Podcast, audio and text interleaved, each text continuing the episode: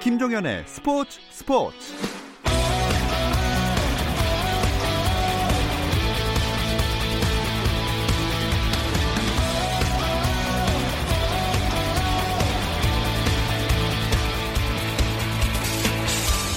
스포츠가 있는 저녁 어떠신가요? 아나운서 김종현입니다. 오늘 하루 스포츠계를 돌아보는 스포츠 타임라인으로 김종현의 스포츠 스포츠 출발합니다.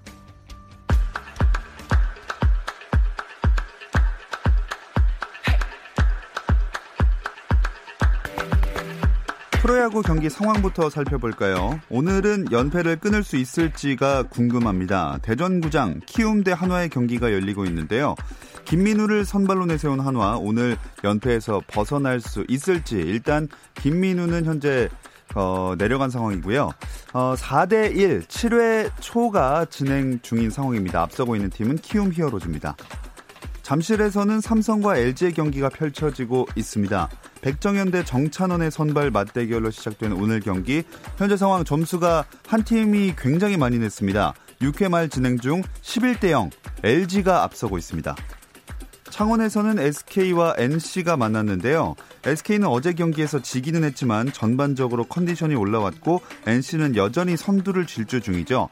위닝 시리즈를 가져갈 팀은 어디일지 3회 말 4회 초까지만 해도 2대 0이었는데 4회 말에 NC가 6점을 몰아 뽑으면서 현재 8대 0으로 앞서고 있습니다. 수원에서는 두산 대 KT의 경기가 열리고 있습니다. 두산 타선이 경기 초반부터 터지면서 선발 알칸타라의 어깨를 가볍게 해준 경기인데요. 현재 스코어 두산은 12점을 올렸고 KT 위즈는 석점만을 뽑아냈습니다. 점수 12대 3입니다. 광주에서는 롯데와 기아가 만났습니다. 이틀 연속 승리한 기아가 주말 3연전을 수입할 수 있을지 현재까지는 가능해 보입니다. 7회 초고요. 점수는 6대1 5점 차 기아의 리드입니다. 프로야구 두산 선발 투수 이용찬이 오른쪽 팔꿈치 인대 부상으로 수술대 위에 오릅니다. 두산 구사는 KT와의 경기를 앞두고 이용찬은 오늘 병원 검진에서 팔꿈치 인대가 손상됐다는 진단을 받았다며 추가 검진 후 수술 일정을 잡을 예정이라고 밝혔습니다. 팔꿈치 인대 접합 수술은 회복과 재활에 보통 1년 이상의 시간이 걸리기 때문에 사실상 시즌 아웃이 예상됩니다. 프로축구 성남FC를 이끄는 초보 사령탑 김남일 감독이 올 시즌 K리그 첫 이달의 감독상 주인공이 됐습니다. 한국 프로축구 연맹은 김 감독을 K리그 1 5월의 감독상 수상자로 선정했다고 밝혔습니다. 이로써 김 감독은 사령탑으로 데뷔하고서 한 달 만에 이달의 감독상을 받는 영예를 누리게 됐습니다. 한국 여자 프로골프 투어 롯데 칸타타 여자 오픈 첫날 LPGA 투어에서 뛰는 해외파 지은희와 정규 투어 3년차 한진선이 나란히 9언더파를 쳐 공동 3위 그룹에 두 타 앞선 공동 선두에 자리했습니다. 오지현과 신인 이슬기, 현세린 그리고 아마추어 국가대표 이혜원이 7언더파로 공동 3위에 올랐고 올해 처음 공식 대회에 출전한 세계 랭킹 1위 고진영은 세계 랭킹 6위 김세영과 함께 2언더파 공동 52위로 출발했습니다.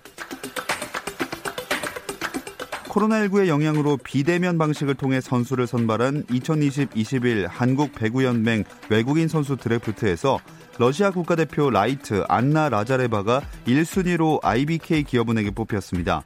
한국도로공사가 미국 국가대표 출신 라이트 켈시 페인을 뽑았고 현대건설은 벨기에 출신 레프트 헬렌 루소를 지명했습니다. 흥국생명은 지명 순위가 여섯 번째로 밀리자 지난 시즌 함께 뛴 루시아 프레스코를 지명했습니다.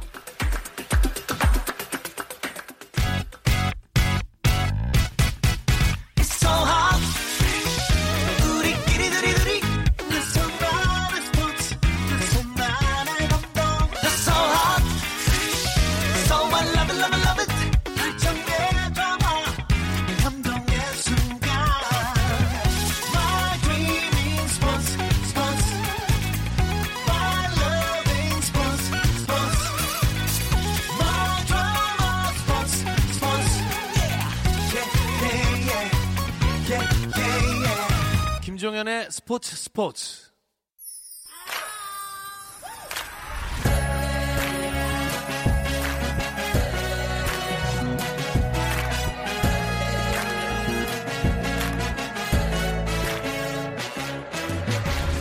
목요일에는 해외 축구 이야기 함께하고 있습니다. 라디오의 발롱도르를 꿈꾸는 이건 김정용의 랄롱도르 시작하겠습니다.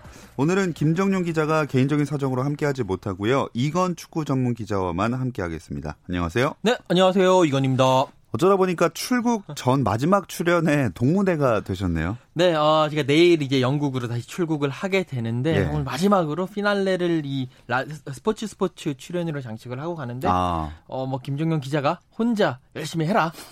뭐 스포트라이트 받아라.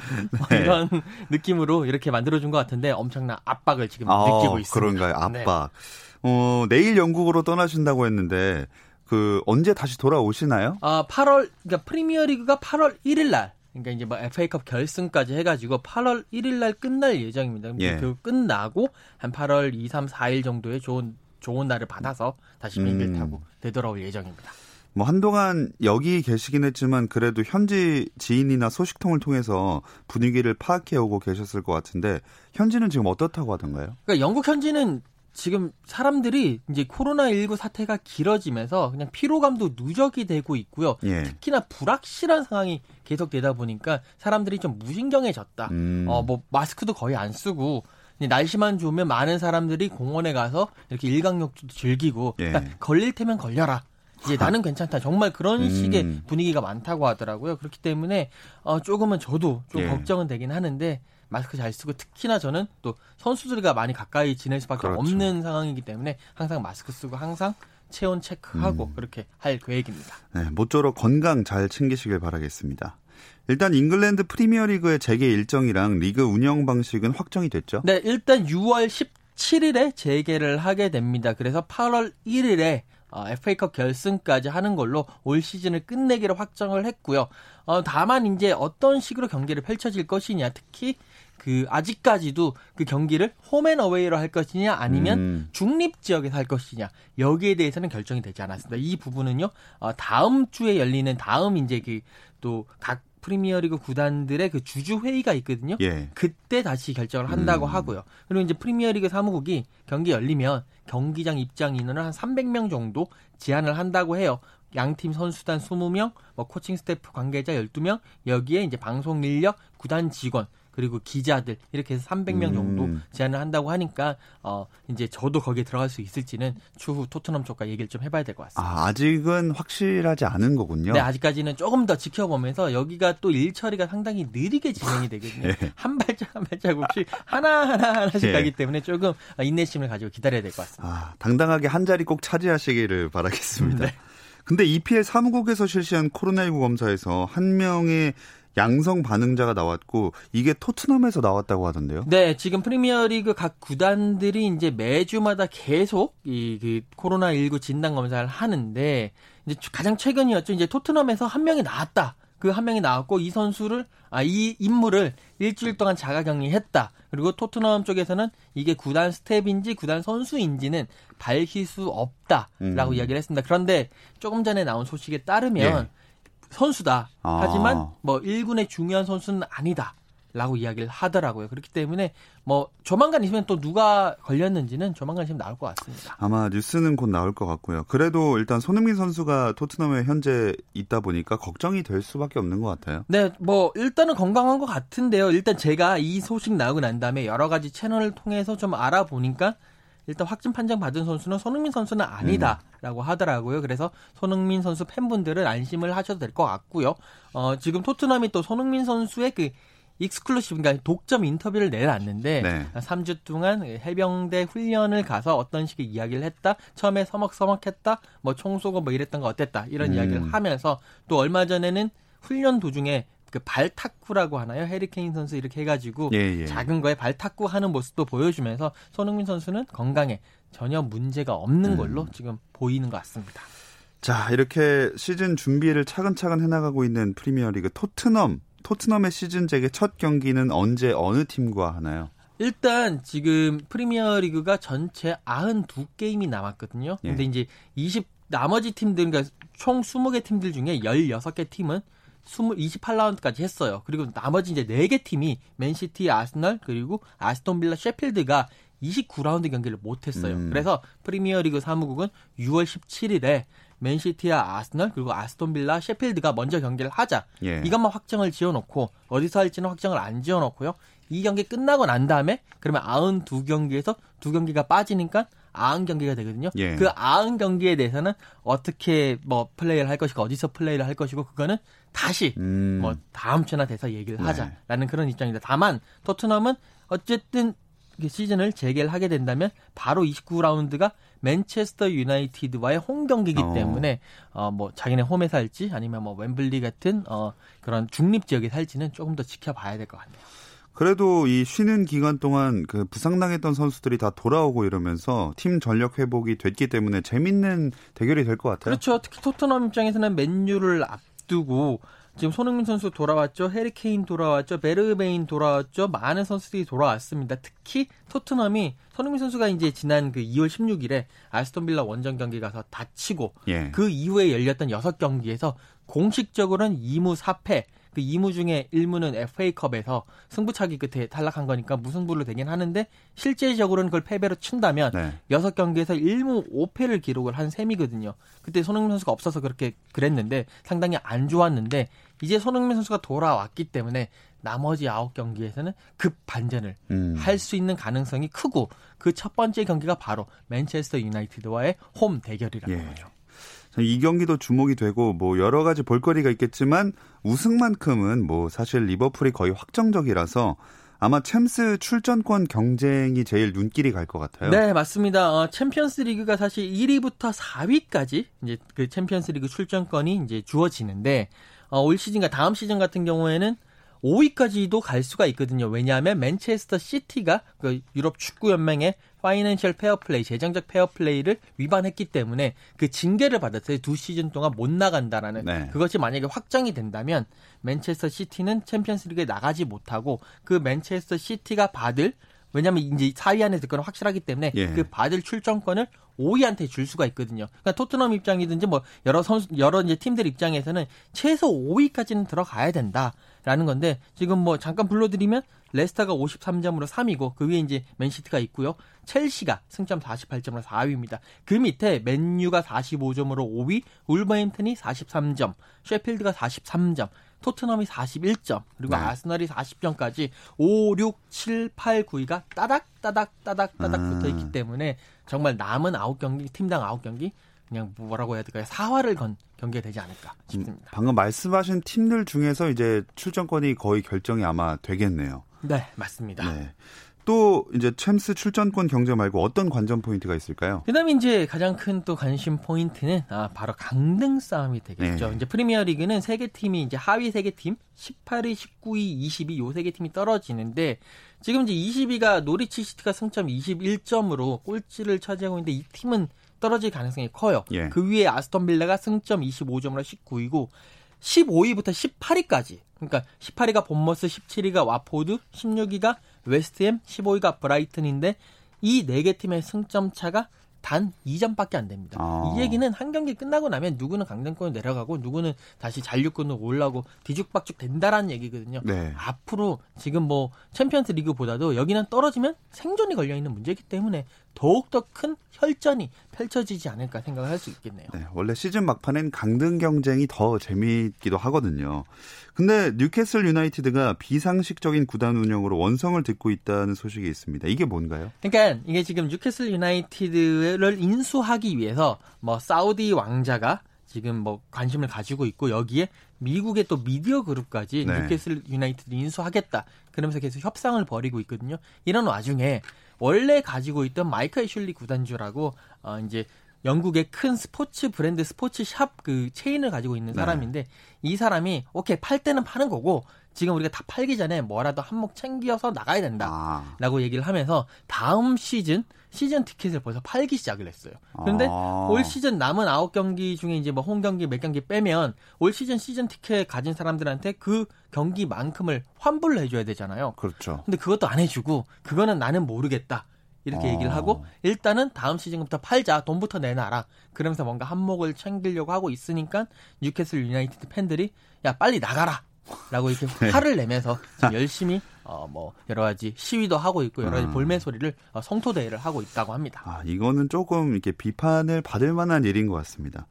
뭐 프리미어리그 말고 스페인 리그 등 다른 빅리그 재개 일정도 다 나왔나요? 네, 어, 뭐 프리메라 리가 같은 경우에도 이제 그 재개 일정이 나왔습니다. 그러면서 어 주중에 재개를 하면서 하루하루 하루 하면서 7월 중순까지 경기를 펼치기로 했고 어, 세리아도 계속 재개 일정을 하고 있고요. 특히나 또 세르비아 그러니까 빅리그 말고도 세르비아 같은 경우에는 축구 컵대회에서 여기는 컵대회를 하는데 관중을 허용하겠다라고 이야기를 하더라고요. 그래서 예. 800명이 들어오면서 뭐 여러 가지 얘기를 하고 있는데 지금 이 축구 이후에 이 세르비아의 코로나 19가 확산세가 어떻게 되어 있는지를 음. 좀더 지켜봐야 되는 어, 많은 세계의 눈이 쏠리고 있습니다. 네. 또 오스트리아 리그도 재개를 했는데 잘츠부르크 황희찬 선수가 경기에 나섰다는 소식이 있었어요. 네, 어, 리그 재개 첫 경기에서 이 황희찬 선수가 83분을 소화하면서 이제 팀의 완승 팀이 이겼거든요. 힘을 보탰는데 어 이제 그 라피드 빙가의 경기에서 여기서 2대 0을 승리를 하면서 뭐 황희찬 선수는 공격 포인트까지는 올리지는 못했지만 그래도 이 경기 내내 확실한 모습 그리고 활발한 모습을 보이고 뭐 후반 21분에는 옐로 카드까지 보여준 게 받을 음, 정도로 네. 적극적인 플레이를 펼치면서 팀에 활기를 불어 넣었다고 합니다.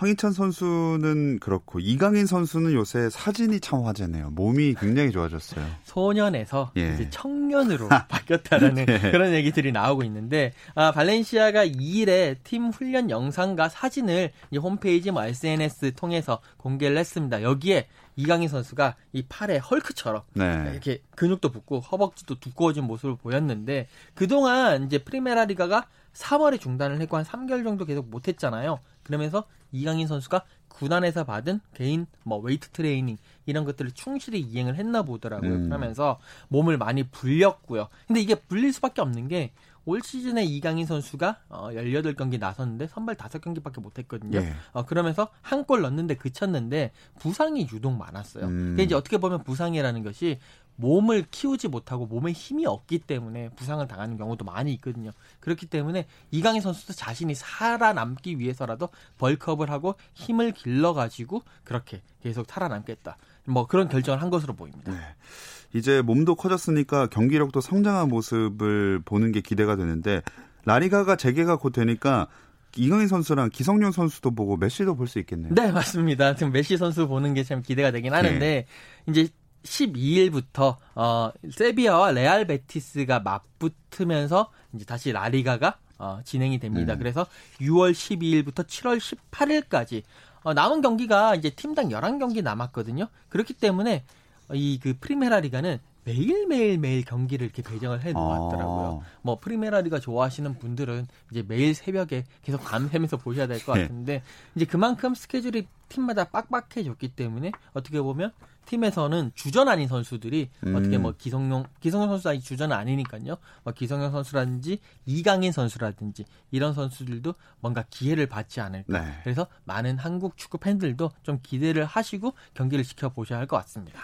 자, 그리고 이거는 어제도 다뤘고 좀 앞으로도 몇 번 다루게 될 이야기 같은데 요새 전 세계 스포츠계도 플로이드 사망 사건에 대해서 미국에서 네. 있었던 이 애도의 뜻을 표하고 있는데요. 유럽 축구도 예외는 아니겠죠? 네, 안타까운 사건이었는데 이 사건을 놓고 뭐 리버풀, 첼시, 뉴캐슬 이런 선수단도 훈련을 하면서 무릎을 꿇는 세러머니를 이렇게 보여주면서 지지 의사를 밝혔고요.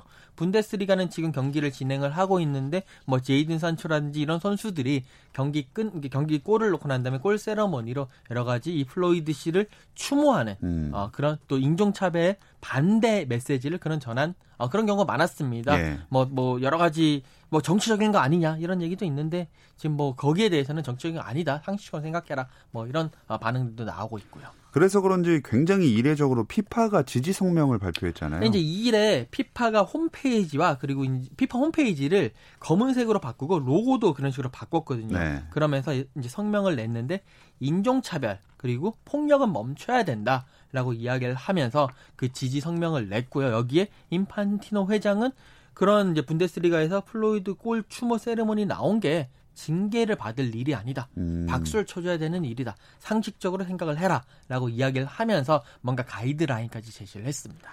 네, 이제 어, 소식들을 짚어봤고요. 랄롱도르 아카이브로 넘어갈 텐데 잠시 쉬었다 와서 나눠보겠습니다.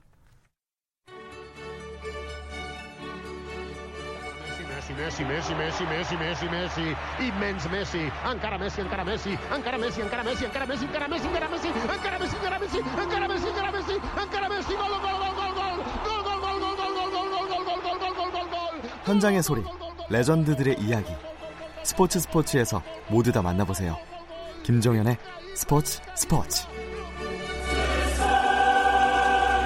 네, 랄롱도르 아카이브로 넘어가 보겠습니다. 오늘 이건 기자가 홀로 준비한 이야기는 뭘까요? 한국, 그러니까 유럽 무대에서 뛰고 있는 한국인 유럽파 선수들의 몸값이 어떻게 변해 왔느냐. 아. 이 얘기를 한번 해봐야 될 것 같습니다. 아, 몸값. 이 자본주의 사회에서 굉장히 중요하죠.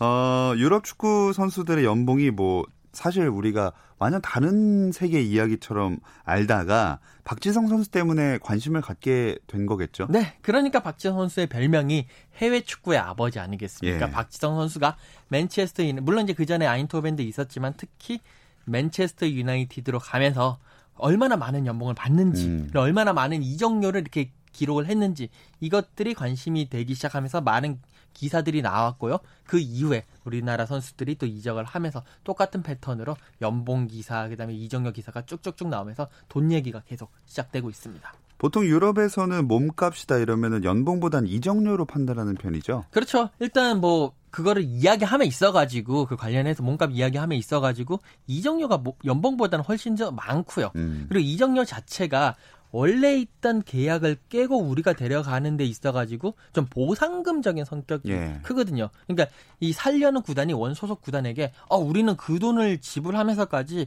이 선수를 데려가고 싶다. 예. 라는 의지의 표명이기 때문에 이적료 equal 선수들의 몸값이다. 음. 라고 보시면 될 것 같아요. 박지성 선수를 예로 들자면 에인트호벤에서 맨유로 그리고 퀸즈 파크 레인저스로 이적했는데 이때 이적료가 어느 정도였나요? 어, 이제 2005년도에 7월에 이제 PSV 아인토벤에서 맨유로 이적을 했는데 그때 이적료가 730만 유로. 그러니까 한 우리 돈으로 한 100억 원 정도 됐고요. 그리고 이제 2010년 7월 9일 날 큐, 맨유에서 QPR로 이적할 때는 어, 310만 유로. 그때는 이제 이미 전성기가 지났기 네. 때문에 많이 떨어졌지만 그래도 한 40억 원 정도를 받고 이적을 한 어, 뭐 그런 케이스였습니다. 음. 이영표 선수도 박재동 선수가 맨유로 옮길 때쯤에 토트넘으로 이적하지 않았습니까? 같은 시즌에 이적을 했는데 그 당시 이적료가 42억 원 정도였으니까 박지성 선수가 받았던 100억 정도와는 차이가 있었고요. 음. 이 박지성 선수의 이적료 순위가 그 시즌에 잉글랜드 프리미어 리그에서 한 이적한 선수들이 많이 있는데 밝혀진 이적료 중에서는 18위가 됐거든요. 어, 나쁘지 그러니까 않네요. 중상위권 상위권 예. 정도 수준이다. 그 당시에 뭐 애쉬양이 첼시로 가면서 2,440만 파운드 뭐 이렇게 거기에 비하면 좀 떨어지긴 하지만 예. 그래도 제 값을 받고 갔다라고 음. 말씀을 드릴 수가 있겠네요. 그러나 이 박지성 선수의 이적료와 연봉 기록은 당연히 현재는 깨졌겠죠. 맞습니다. 뭐 이적료는 박주영 선수가 이제 그 아스널로 이적을 하면서 105억 원을 받은 것도 나왔고요. 또 기성용 선수가 또 가면서 한 142억 원 정도 수준까지 갔다라는 얘기도 있고요. 그러면서 오. 박지성 선수의 기록을 깼고 뭐 지금은 최고 이적료는 역시 손흥민 선수가 약 한 2,200만 파운드 그러니까 한 300, 300억 원 정도 되나요? 그 정도 어. 수준의 네. 이적료를 받고 옮겼기 때문에 최고 이적료를 기록하고 있습니다. 이렇게 뭐 물가 상승도 있겠지만 이적료가 올라간 만큼 한국인 선수를 보는 시선이 달라졌다고 볼 수도 있겠네요. 그럼요. 예전에는 이제 한국 축구, 아시아 축구 그러면 변방으로 취급을 했고 뭐 이적료 그래봐야 예전에 뭐 중국 선수 같은 경우에는 1파운드 이정료. 그러니까 물론 상징적인 거지만 예. 그런 경우도 있었는데 이제는 그 박지성 선수 이후로 많은 이정료도 나오고 하면서 한국 선수들도 그냥 변방에서 뭔가 마케팅용이라든지 이런 것이 아니라 충분히 프리미어리그 유럽 축구에서 뛸 수 있고 그들을 영입하기 위해서는 정말 제대로 된 몸값을 기록 예, 줘야 된다. 네. 아, 라는 그런 의미가 이제 박지성 선수 이후부터 뭐 음. 박주영, 기성용, 이청용, 손흥민까지 이렇게 이어진다라고 볼 수가 있겠죠. 자, 손흥민 선수는 아직 선수 생활을 계속 이어가는 전성기에 있는 선수이기 때문에 또 이적을 할 수도 있습니다. 그런 경우에 이제 이적료가 발생을 할 텐데 이게 궁금하거든요. 얼마가 될까요? 지금 이제 그 독일의 그 이적료 추정 사이트, 몸값 추정 사이트가 하나 있어요. 트랜스퍼 마르크트라고 이제 거기 자료들을 많이 이제 참고를 하는데 거기 지금 손흥민 선수의 몸값 예상 이적료는 6,400만 유로, 파운드로는 5,700만 파운드, 우리 돈으로는 약 한 870억 원 음. 정도 됩니다. 손흥민 선수가 이제 92년생, 어, 우리 나이로는 29, 이제 그 만으로는 28인데 앞으로 한 번 정도 혹은 두 번까지 네. 이적을 한다고 봤을 때 다음번 이적이 지난번에 이제 기록했던 그 함부르 아 바, 이어 레브쿠젠에서 토트넘으로 갈 때 기록했던 2,200만 파운드보다는 이번에 만약에 하게 된다면 훨씬 더 많은 음. 이적료를 기록할 것이 자명하거든요. 예. 다만 이제 시장 상황이라든지 여러 가지 뭐 다니엘 레비 토트넘 회장의 어, 상술이라든지 이런 거에 따라서 어, 어떻게 될지 이제 뭐 몸값이 정해질 건데 음. 저는 예상으로는 약 한 6천만 유로 그 정도 수준이 음. 아닐까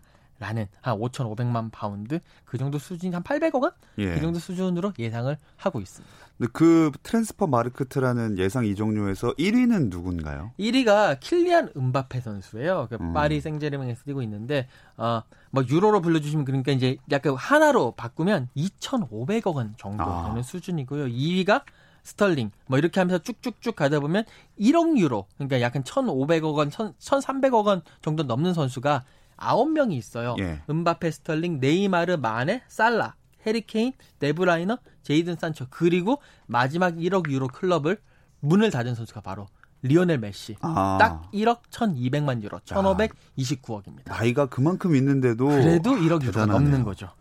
자, 손흥민 선수가 이적을 하게 돼서 여기를 이 클럽에 가입을 했으면 좋겠다는 생각인데 만약에 손흥민 선수의 이적료 기록을 또 앞으로 깰 선수가 우리나라에서 있다면 누가 될까요? 지금 이제 딱 두 선수가 떠오르는데요. 한 선수는 이강인 선수고 나머지 한 선수는 황희찬 선수입니다. 지금 이강인 선수의 예상 몸값이 1,350만 유로거든요. 그리고 황희찬 선수는 1,000만 유로 수준인데 지금 보시게 되면 이강인 선수 몸값은 아직 10대이기 때문에 이 몸값이라는 거는 어릴수록 몸값이 더 올라가기 네네. 마련이거든요. 그렇기 때문에 그거는 좀 지켜봐야 되고 황희찬 선수는 올 시즌 챔피언스 리그에서 너무 잘해줬기 때문에 지금 만약에 이적을 하게 된다면 기본적으로 천만 유로에서 시작을 어. 할것 같고 그 이상도 갈 수 있지 않을까 싶네요. 네, 몸값이 실력이랑 사실 비례하는 거니까 이 기록들 계속 깨지기를 바라보겠습니다. 이제 이건 기자와는 앞으로 전화로 다시 만나겠네요. 네, 두 달 동안 전화로 또 뵙도록 하겠습니다. 네, 가서도 건강 잘 챙기시고 다시 얼마 후에 돌아오신다고 했으니까 또 뵙도록 하겠습니다. 지금까지 랄롱도르 이건 기자와 함께했습니다. 고맙습니다. 감사합니다. 내일도 별일 없으면 다시 들어주세요. 김종현의 스포츠 스포츠.